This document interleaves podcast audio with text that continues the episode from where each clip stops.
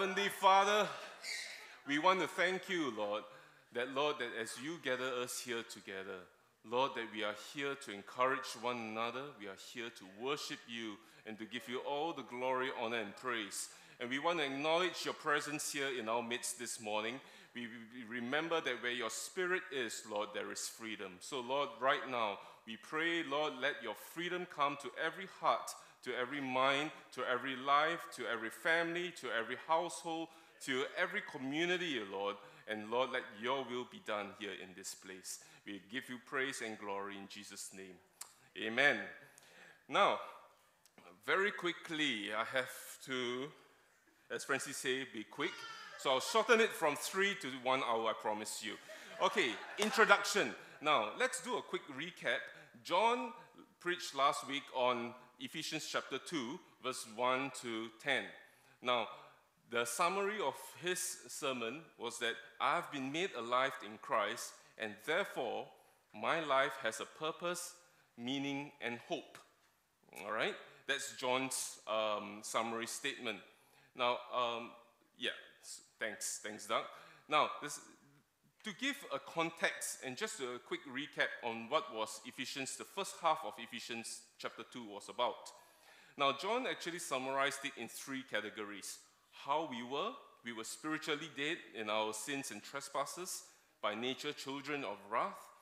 God's response to how we were, we were then saved saved by grace, made alive, raised up with Christ, and seated with Christ in heavenly places. And our response would be as His workmanship, as His new creation, as a new creation in Christ. We respond with good works. So, the important thing that I want to highlight from the first part of Ephesians chapter 2 is this we are first saved by grace through faith in Christ Jesus and then good works can and should follow. We are first saved by grace, not by our own works, and so that good works can follow. Now, at this point, I'd like to invite um, our sister Frances. Uh, she will be uh, doing the scripture reading for Ephesians chapter 2, 11 to 22. That's the second half of chapter 2.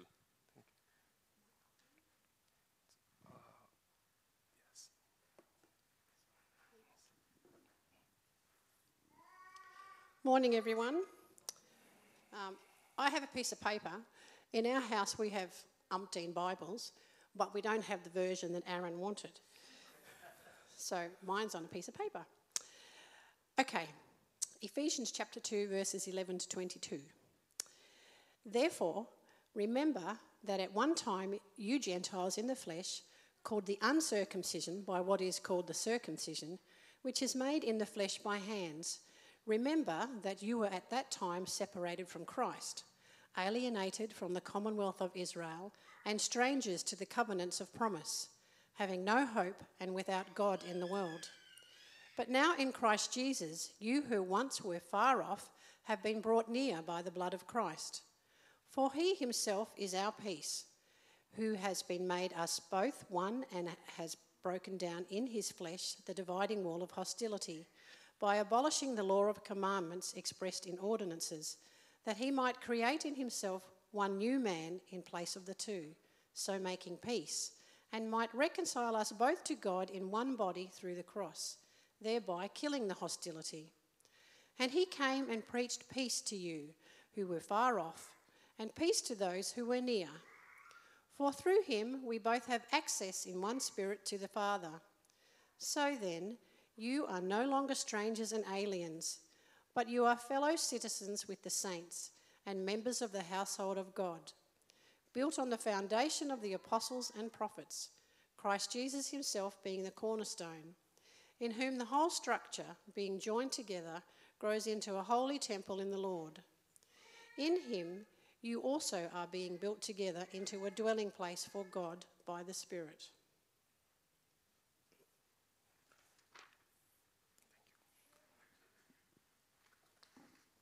This is the word of the Lord. Thank you, Lord.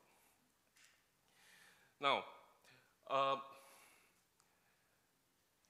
a quick overview of this second half, verse 11 to 22, Paul talks about all that it is. He moves from the individual and now into the community, into the collection of believers. He first started out with saying that you were dead in your sins and trespasses, and then now he moves into this.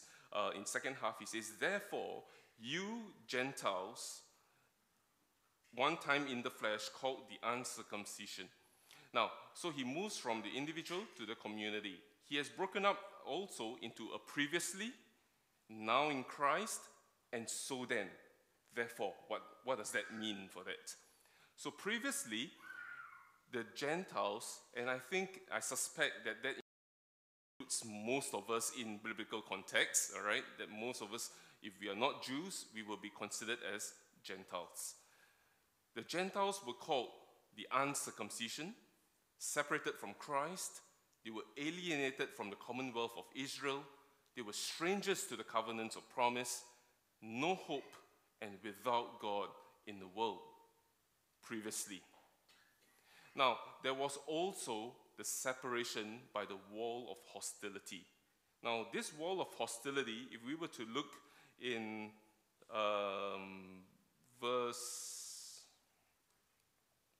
verse 14, verse 14, he says that, For he, Jesus, is our peace, who has made us both one and has broken down in his flesh the dividing wall of hostility. So we were separated by this wall of hostility. Now, very quickly, what's this wall of hostility? So if you read on, it says Jesus actually broke it down how? By abolishing the law of commandments expressed in ordinances.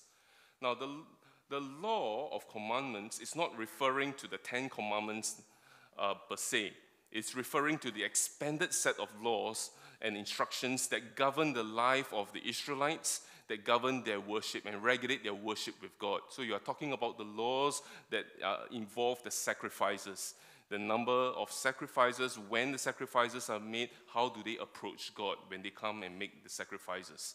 Now, that whole thing um, is, is, um, has formed up to be a spiritual boundary so if you want to be part of God's chosen people, God's covenant people, there were two main things that has to happen. Circumcision and obedience to the law, to the Mosaic law. All right? That was previously. So as a result of that, Gentiles experienced two types of alienation social, spiritual. Two types of alienation. Now, in Christ, through the atoning sacrifice of Christ, through his death and resurrection, we have been, Gentiles have been brought near. We were far off, we were now brought near by the blood of Christ. This wall that used to exist is now broken down. All right? Significantly, by the death and resurrection of Christ, he has now created in himself one new man. Now, in the Greek, one new man literally means both things made into one thing.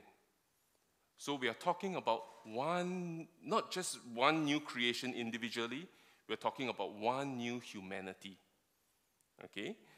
Now, because of that, today as part of God's chosen people, God's covenant people, we are now marked by faith in Christ, in Jesus Christ, and the sealing of and participation of the Holy Spirit in the Holy Spirit. No longer circumcision, no longer obedience to the Mosaic law, but faith in Christ and through the Holy Spirit. Now, as such, today through Christ, who is our peace, he has bought peace for us with God and with others.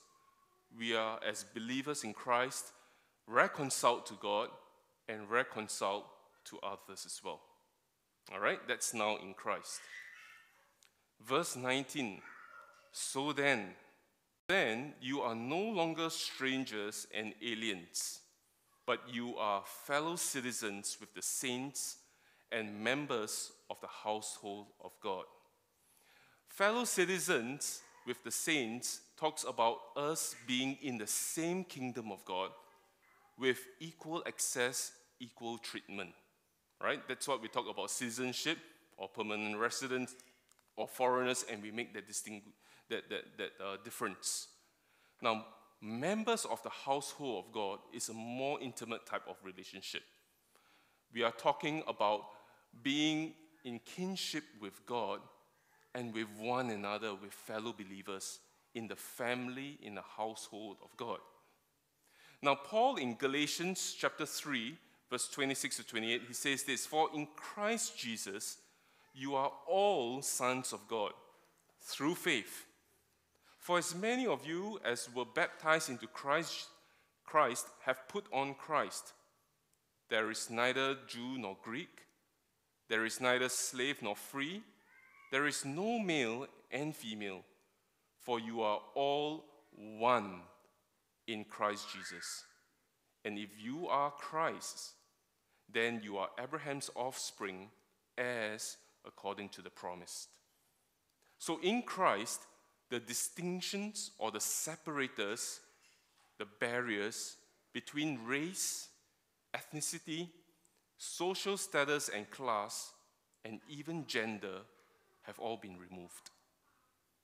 That's the work of Christ. That's the desire of God accomplished through Christ Jesus.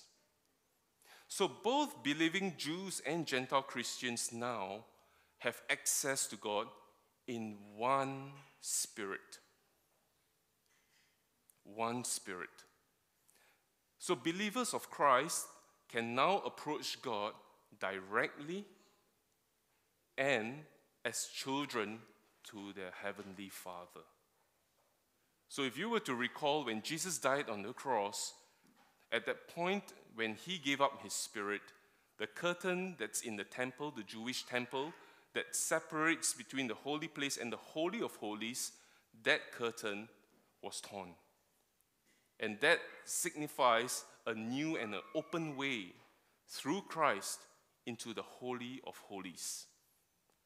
So, both, I say that again, Jews and Gentile Christians can now access, have access to God in one Spirit, the Holy Spirit. Now, verse 22. We then are being built together into a dwelling place for God by the Spirit. A dwelling, a dwelling place for God by the Spirit. So individually, you will hear Paul talks about how the body is the temple of the Holy Spirit, that the Holy Spirit dwells in us. Collectively, the believers are like living stones. That's to borrow from the phrase from Peter in 1 Peter chapter 2 verse 4 to 5 where Peter says that we are like living stones and Jesus is the living stone that was rejected by men but in the sight of God is chosen and precious.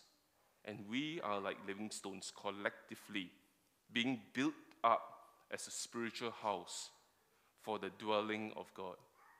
Now, what does that mean then for us?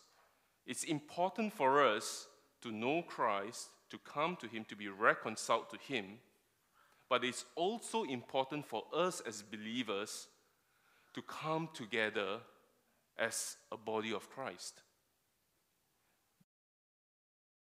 Living stones being built together implies that there will be close proximity, there will be positioning, and there will be participation. With Christ Jesus as the chief cornerstone, we take our alignment with Christ and we line up with each other together. What happens when believers do not come together? We are like living stones that becomes divided and scattered. Okay? So, what's important then? It's then vital for us as believers to join and participate in the body of Christ. It is vital for us as believers to be part of a local church and also to be in prayer and communion with the larger body of Christ. Because what Christ has done right now is that through his Spirit, everyone who believes in him in any part of the world, we are now one body. And that's why you will see here Paul also mentioned several times, and he uses that metaphor. We are the body of Christ. All right? Now, I'd just like to move on. If we are meant to be part of the larger body of Christ, if we are meant to be part of the local church, if we are meant to be in close proximity with each other and to join in participation together, how then do we live in unity? That's a big question. And that's a question that has been talked about for ages. How do we live in unity? We can only do so through the Holy Spirit. Through the Spirit that God has put into each of us, and through the Spirit of God, His Holy, the Holy Spirit in each of us, He brings about the unity of hearts and minds. So I'm jumping ahead here into Ephesians chapter 4. Let's look at Ephesians chapter 4, 1 to 4 because that's Paul's response to the gospel that he's talking about what was accomplished in Christ. And he goes from Ephesians 4 to 6, he talks about how does that look like in our daily lives. He says, I therefore, Paul, a prisoner of the Lord, urge you to walk in a manner worthy of the calling to which you have been called, with all humility and gentleness, with patience bearing with one another in love, eager to maintain the unity of the Spirit in the bond of peace. The key would be to walk in all humility. That is why Paul in Ephesians chapter 2, right at the beginning, he, re, he, he told the Gentile Christians, Remember Remember, you were once dead, but made alive. Remember that you are saved by grace. He emphasized that saved by grace, not by works, not by merits, so that no one can boast. We are saved as a gift, as God's gift to us. Humility. Now, in Ephesians chapter 4, 32, verse 32, Paul also exhorts the church to be kind, tender hearted, and to forgive. So, the second thing that is important humili- uh, first is humility, and secondly, forgive. Essentially, believers of Christ are to walk in love in humility and forgiveness. When we talk about love, we remember what Paul talked about in, in 1 Corinthians chapter 13, verses 4 to 8. Love is patient and it's kind. It does not envy.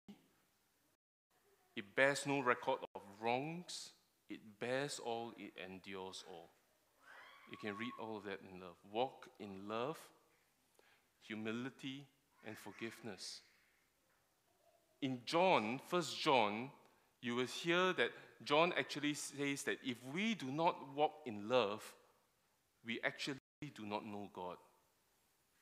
Because God is love. If we say that we love God, then we should also love one another, saints in the household of God. So you would see that John, um, in, in chapter 13, verse uh, 34 to 35, Jesus actually said this. He said this A new commandment I give to you that you love one another. Just as I have loved you, you also are to love one another. And by this love, by this love, all people will know that you, disciples of Jesus, believers of Christ, all people will know that you are my disciples if you, believers, have love for one another.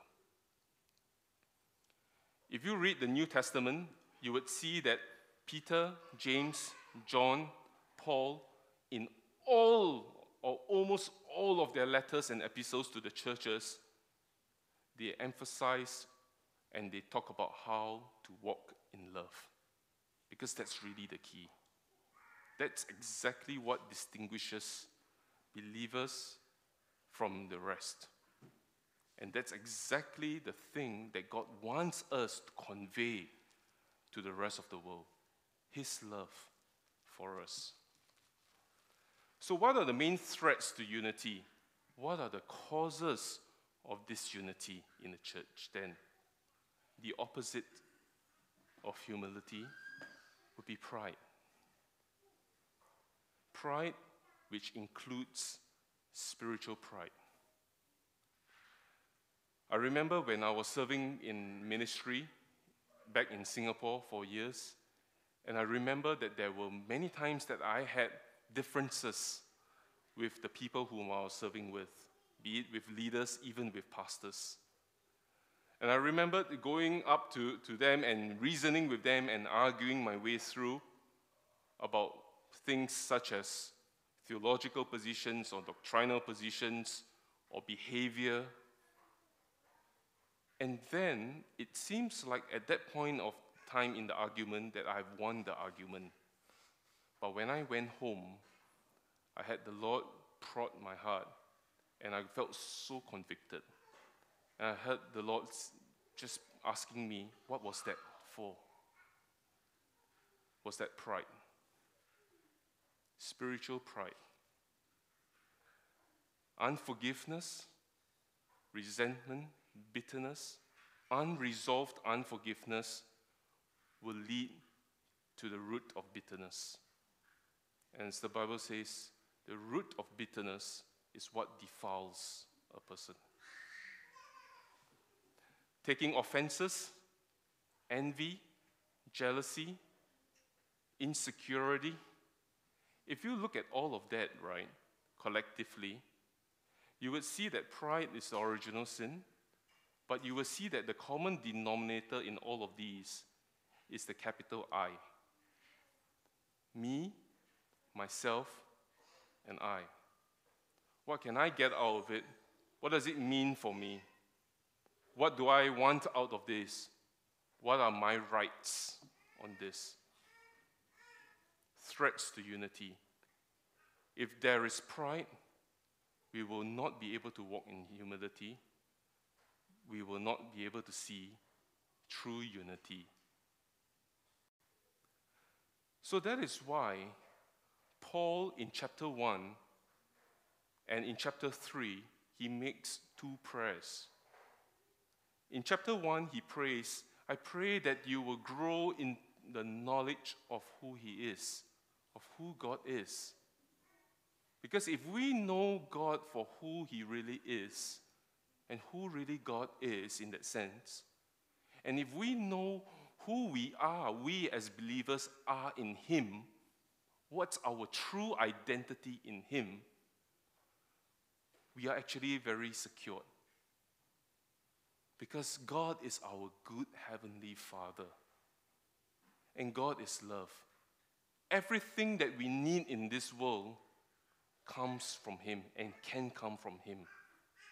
He is the answer to every need that we have in this world. If you just think about it, why do we chase after things? Why do we chase after a bigger house?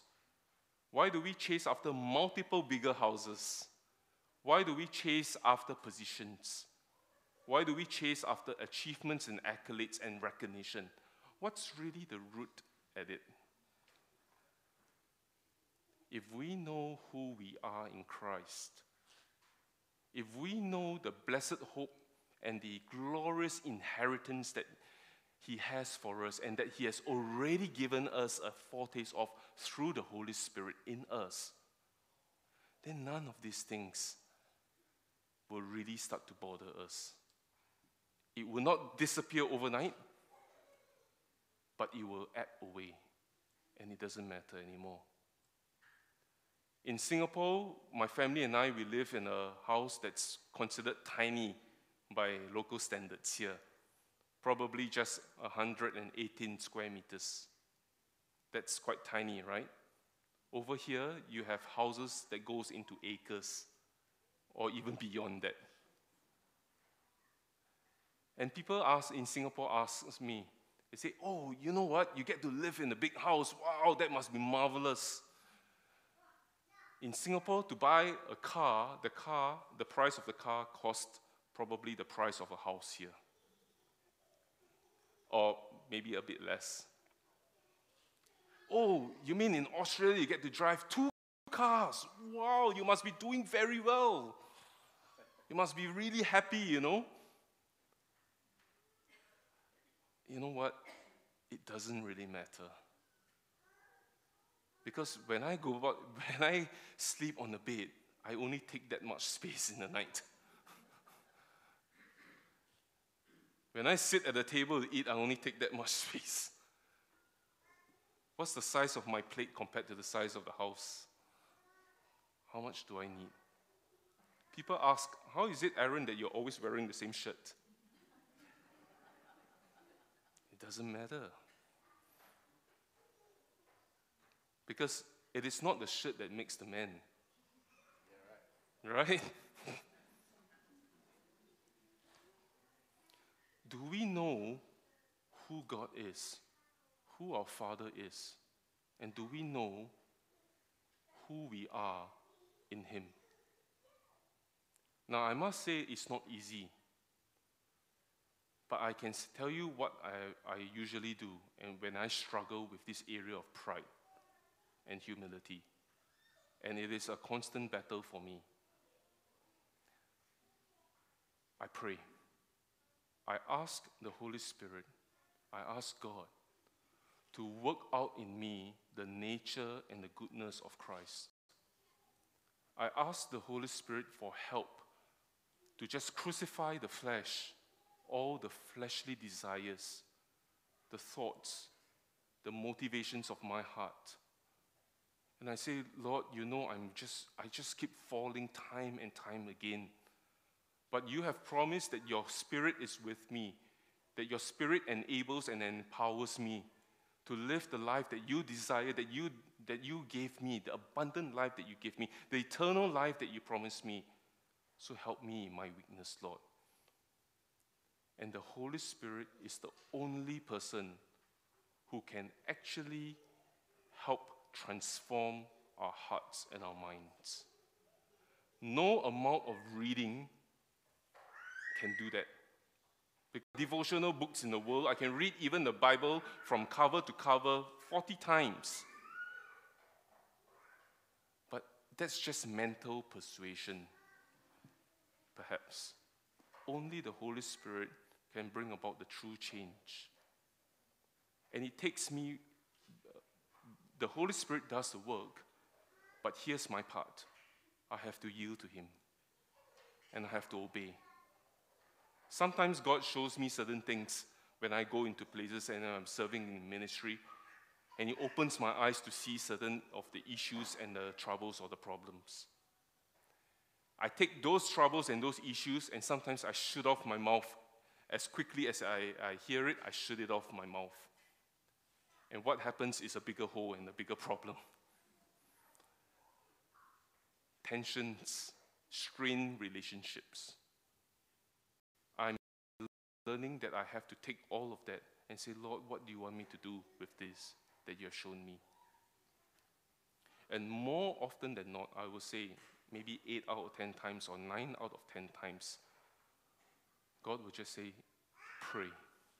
I just want you to pray about it. And pray for His will to be done. Pride, humility, Galatians chapter 5 verse 16 says this. Let us walk in the spirit that we will not gratify our flesh, the desires of our flesh. Because the desires of the flesh are contrary to the desires of the spirit. we can only live the true life that Christ desires us to live individually and as a church if we walk in the Spirit. Walking in the Spirit doesn't mean that we just gather together and we say, hey, buddy, buddy, we are all, you know, Christians, Christian brothers and sisters in Christ. Walking in the Spirit and being one in the Spirit talks about saying, Lord, at each of us will say, Lord, what is it that you desire to do? I will obey and I will follow. If every one of us do that collectively, the whole body of Christ moves in the flow and in, the in tandem with the Spirit. So it takes a joint participation from all of us. Let's reflect. Christ Jesus has broken down the wall of hostility. That's what he has achieved. That's what he has accomplished through his ministry, through his death, and through his resurrection. We are now reconciled to God, at peace with God, and reconciled to each other, at peace with each other. How are we faring in fostering unity in our local church and in the larger body of Christ? Have we brought back some of the barriers, some of the exclusive zones into the church today? Race, ethnicity, social status, titles, positions, qualifications, accolades, or theological and doctrinal perspectives, denominations. That's a big one. That's a big elephant in the room. I don't have time to go through all of that right now. But regarding theology and doctrine, I'll just share these few points. We need especially God's wisdom and God's discernment. Oftentimes, earthly human wisdom is usually the problem of it all. Because in the book of James, earthly human wisdom is called essential. That means it pleases the senses and is demonic. It causes envy and jealousy. And where there's envy, jealousy, selfish ambition, there will be confusion and there will be every other form of evil present. That's in book of James. But godly wisdom is pure, it's peaceable, it's gentle, it's open to reason. Oh, thanks. My time has reached.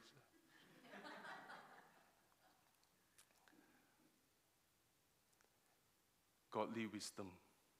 In some cases, on, for theological and doctrinal issues, we need to exercise discretion and restraint.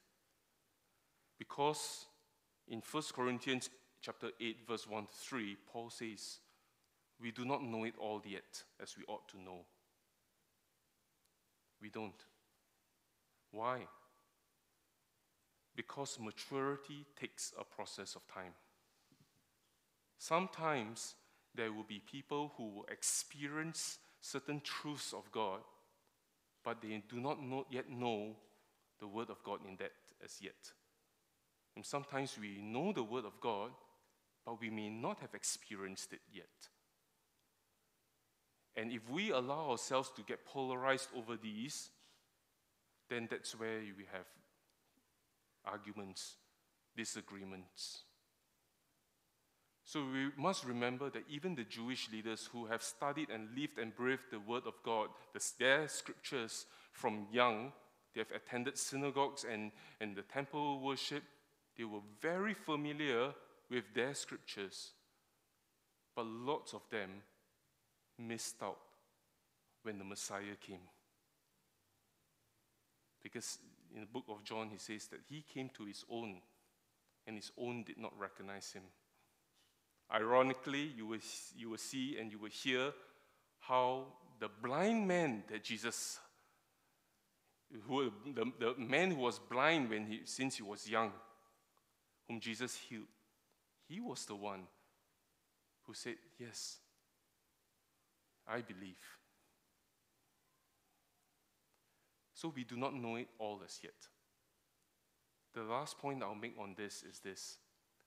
Personally, when I was studying in, or when, when I'm studying now, even in theology, one thing that strikes me most about my lecturers is how humble they are. They have got so much knowledge, but so, so humble. And that's probably the biggest lesson that I will learn from, from this college. The pursuit of knowledge, theological knowledge, must be coupled with love and humility. We need to ask ourselves why do we pursue theological knowledge or doctrinal knowledge? Is it out of a motivation of love for God and love for others? Does it lead us to love God more and to love others more?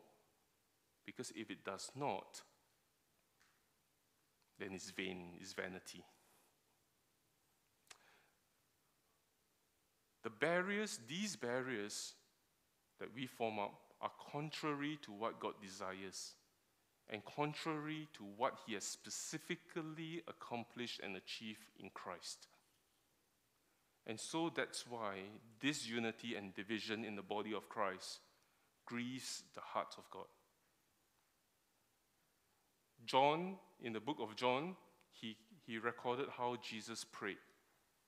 He prayed that the body of Christ, believers, will be one, will all be one, even as how Jesus is one with the Father, the believers will all be one, so that the world will know that this is how God looks like love.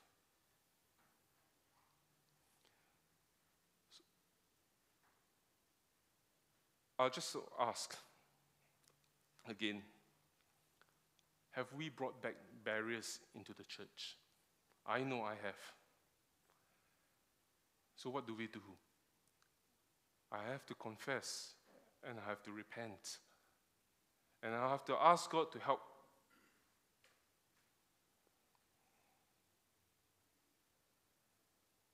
To help us flow in His love and flow in His Spirit.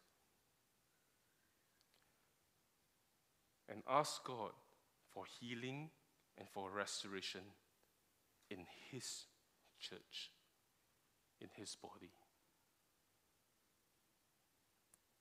Second question I'd like to ask Were we at any one time, even perhaps now or recently, offended, hurt, or disappointed by fellow Christians, either because of such exclusions or any other matter? Are we still nursing that hurt? If we are, and I know that there are still hurts within me that I'm struggling with. And so I know the first thing it is that as a believer of Christ Jesus, God has called me his son and his daughter. He has called me his child. That's my true identity. Nothing else of what I'm not, when I stand before God, I'm not identified as a church worker, as a CEO, as a professor. When I stand before God, the Heavenly Father, I'm identified first of all as His child. That's your true identity and your true worth and value. And because you are His child, remember also, He loves you so much that He didn't send just any other person. He sent His only Son, Jesus, to take your place, my place, on the cross. The stripes upon His back that was due for me. He took all of that, we are recipients of His rich mercies, extravagant grace, and His amazing love. And so, as we have been forgiven, we need to forgive. We need to release people, release those who have hurt us from our judgment. We need to pray for them. And we need to commit them unto our Lord. As what Dinah has shared earlier on, when Jesus was on the cross, he didn't just preach one thing and not do it. When he was hanging on the cross, he said, Father, forgive them. Who? The Jewish leaders who crucified him to the cross. The Roman soldiers, Gentiles, who nailed him to the cross. Forgive them, for they do not know they do. Pray for them. And as we forgive, it will not suddenly become a case where it may, for, for some of us, but it may not necessarily be a case where we say, Lord, I choose to forgive, and the stone is just removed. It might take a process, but as we take that first step, as we forgive, God will allow and bring in his healing and restoration into our lives, into our hearts. Forgiveness removes that block, that blockage, allowing his presence to flow into our hearts, to bring healing and restoration. And his spirit will give us the strength to love and to forgive. Because it's his love we cannot love in our own human capacity the way that Jesus loved. It is only through His love, His Spirit. I just like to invite us now to just take a moment, just close your eyes. Let's close our eyes and let's just ask, let's just ponder over these. Have we brought in barriers? Are we still nursing hurts? If so, would we ask God, would we, if we have brought in barriers, would we just confess and repent and ask God to help us to walk in His Spirit and His love? Pray for healing and restoration in the church.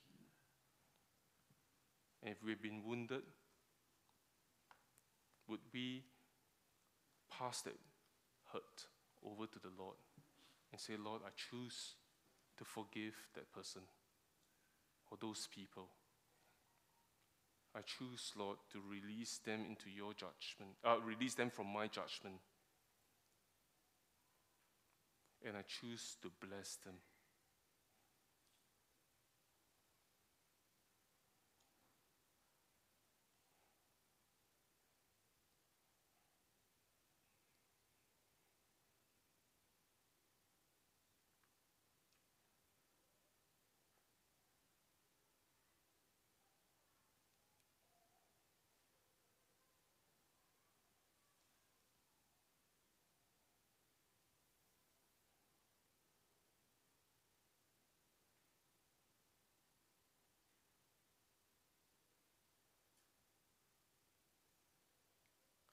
Heavenly Father, we just come before you, Lord. Lord, you are sovereign God, Almighty One. You are the Lord of hosts, creator of the universe, creator of the heavens and earth.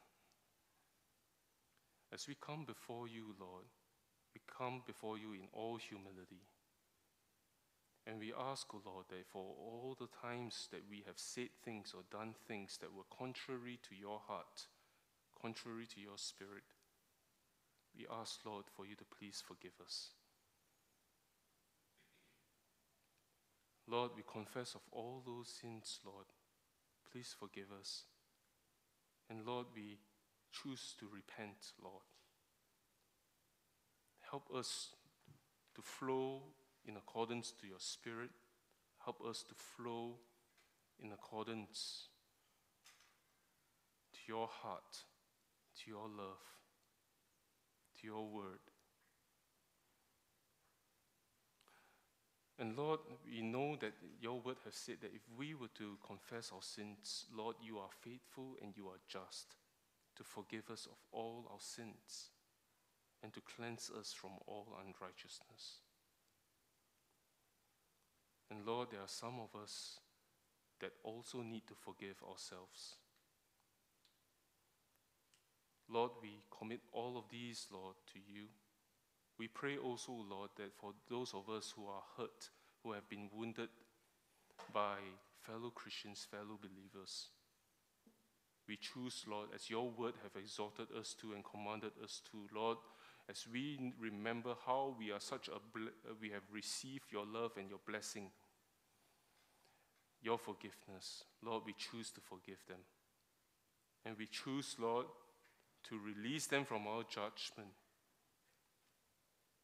And we choose, O oh Father, to bless them. Father, we ask, Lord, that you will let your healing flow into our hearts, into our lives.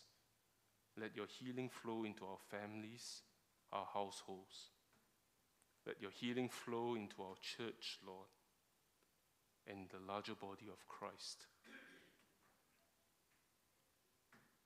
We ask all of these in Jesus' name. Amen. If you would just bear with me,